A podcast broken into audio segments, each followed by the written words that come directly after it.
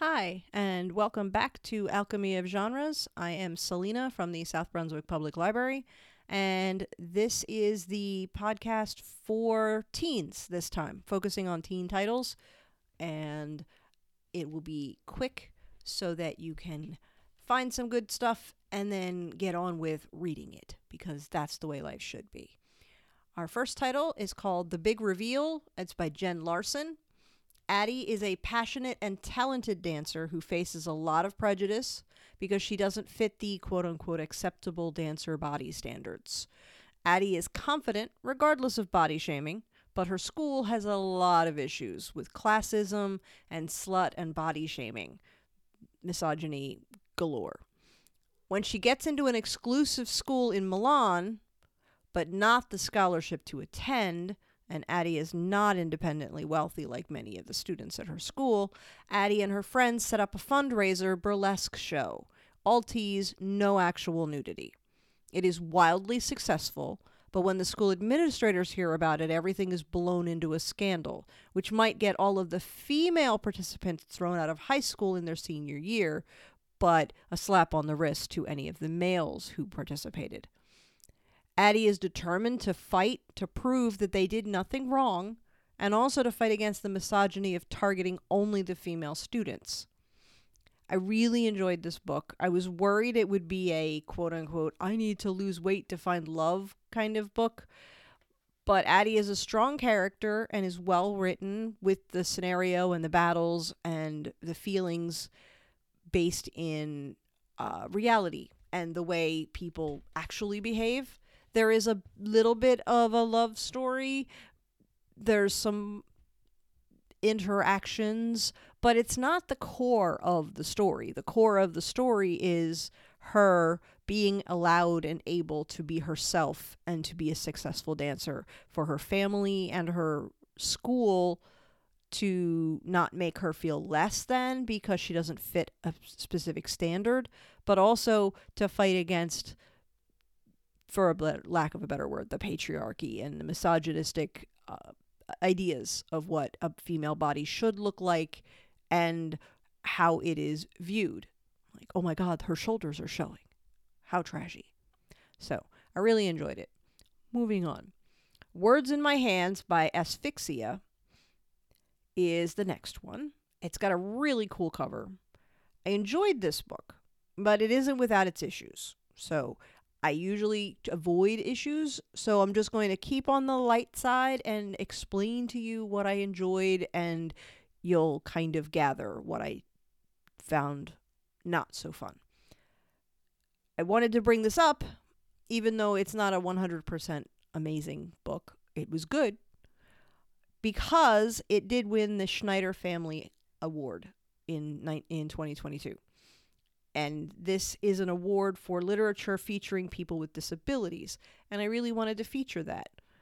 This book is about a deaf girl with implants whose hearing mom declined to teach her sign language because the implants would be all she needed and she didn't want her to somehow miss out on the things in the regular hearing world and somehow thought that teaching her sign language would hinder her in some way. The that is one of the stories that is uh, one of the plot lines going through this story. So, if you want to read a futuristic dystopic sci fi novel featuring a girl overcoming poverty, government conspiracies, and learning about sign language, the deaf community, organic living, and falling in love, you will enjoy this book. I thought there was just a lot happening. But overall, still a good book. Did win some awards, so worth checking out. Give it a shot. I kind of wish they had picked maybe a few less plot points, but I didn't write it and I didn't get it published. So see what you think and let me know. The Size of the Truth by Andrew Smith. The cover of this book looks like it's for very little kids, but it's a solid story for anyone who enjoys a good story. It's age wise probably aimed at middle school, but anyone could read it and enjoy it. Uh, Andrew Smith really likes stories with emotional impact, and he loves weirdness. The size of the truth is both. Sam is a genius who has parents pushing him to follow their dreams. Hurry up and you can skip two grades, you can be in eighth grade at age 11, etc., etc. Hurry up and get into MIT, so on and so forth. Sam is a fearful 11 year old due to being trapped in a well when he was four, which he doesn't remember most of. And worse, it's become it's become a town-wide thing. Everybody remembers it. It was big news, and they still mention it and bring it up every time he's around. Sam thinks that he knows what happened, but now he's actually starting to remember things that happened, and some of them are weird and fantastical, like a talking badger. And he's also trying to be brave enough to face the memories, whatever they are, and work his way through it and see what actually happened that day and not what people told him happened that day. But he's also trying to be brave enough to chase his own dreams and to tell his parents what those are. There's a story within a story of Sam and the young man who he feels is a bully, and he's positive that it was all his fault that he fell down the well when he was four. So there's a bit of uh, making assumptions and what do you think and talking to people and realizing that there might not be who you thought they were. I really enjoyed this story. It's a very fast read. It's a little weird with the talking animals, but at the same time, it's kind of quirky and maybe it did happen. Who knows?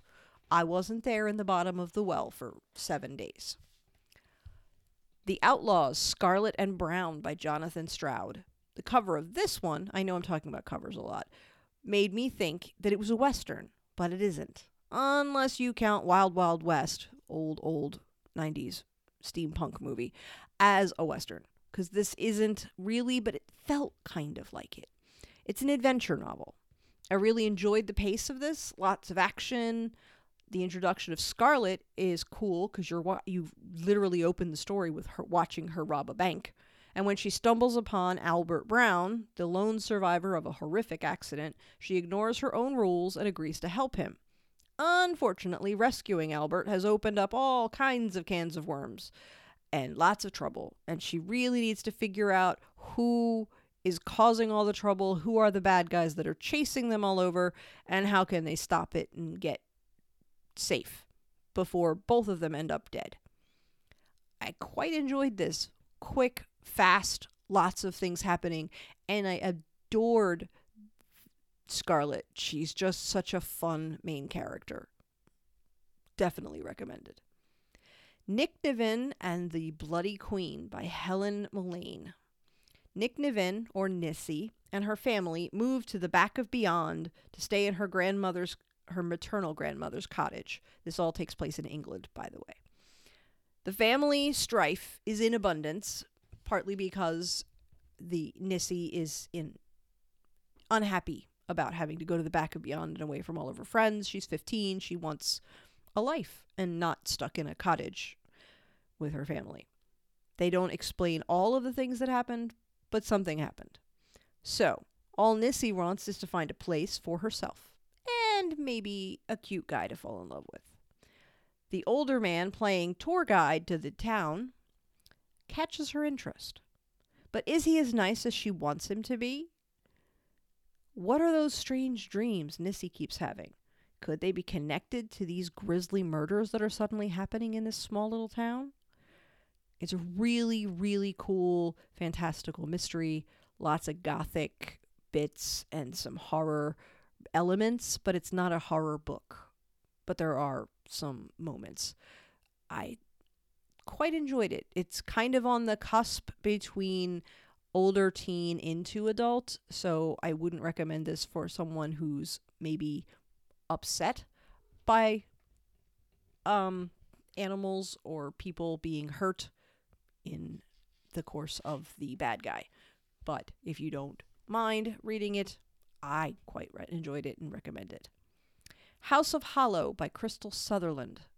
17 year old Iris Hollow has always been strange. Something happened to her and her two older sisters when they were children, younger children.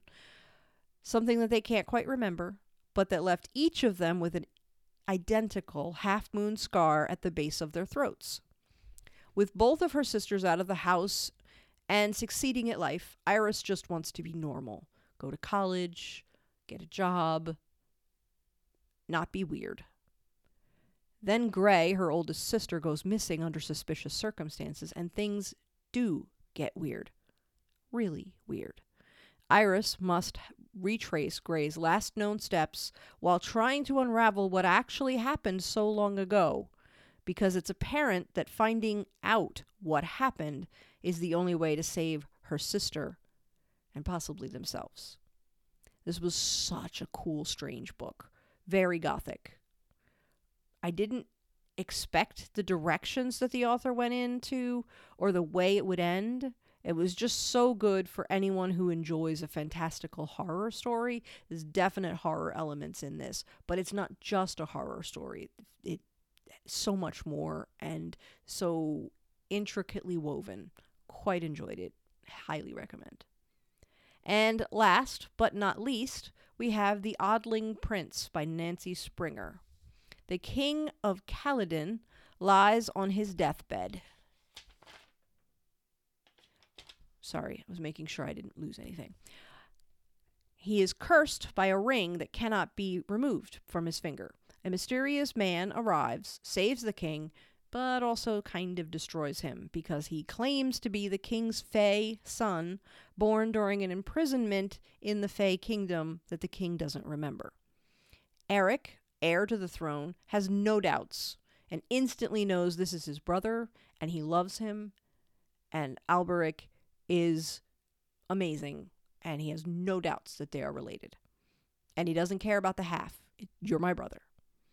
The king hates him and so the two decide to go off to seek their fortune away from the tension of the household and from his father father's anger and ill will. But unfortunately, kings and kingdoms are treacherous, and things don't go as planned. Can the boys, men, they're young men, they're like 17 or 18, can their trust and love for each other change a kingdom, or will it destroy everything? I really, really loved this story of love and family and the different ways that tragedy and difficulties affect different people and and also different upbringings and how they affect different people because the two boys had a very different growing up time with the same father which seems weird because they're almost the same age apparently because fairy time is so much different. So he was missing for five minutes, but in reality, it was like 20 years. So really, really well done. Not a very long book, but so cool with this fairy like feel of a fairy tale, but so deep on the emotional and um, uh, just thoughtfulness side of things. I highly recommend all of these books to check out, see what you like, find something fun to read, find something deep, whatever suits your fancy. Don't forget to support your public library and be kind to each other. Thank you for listening. Have a good night.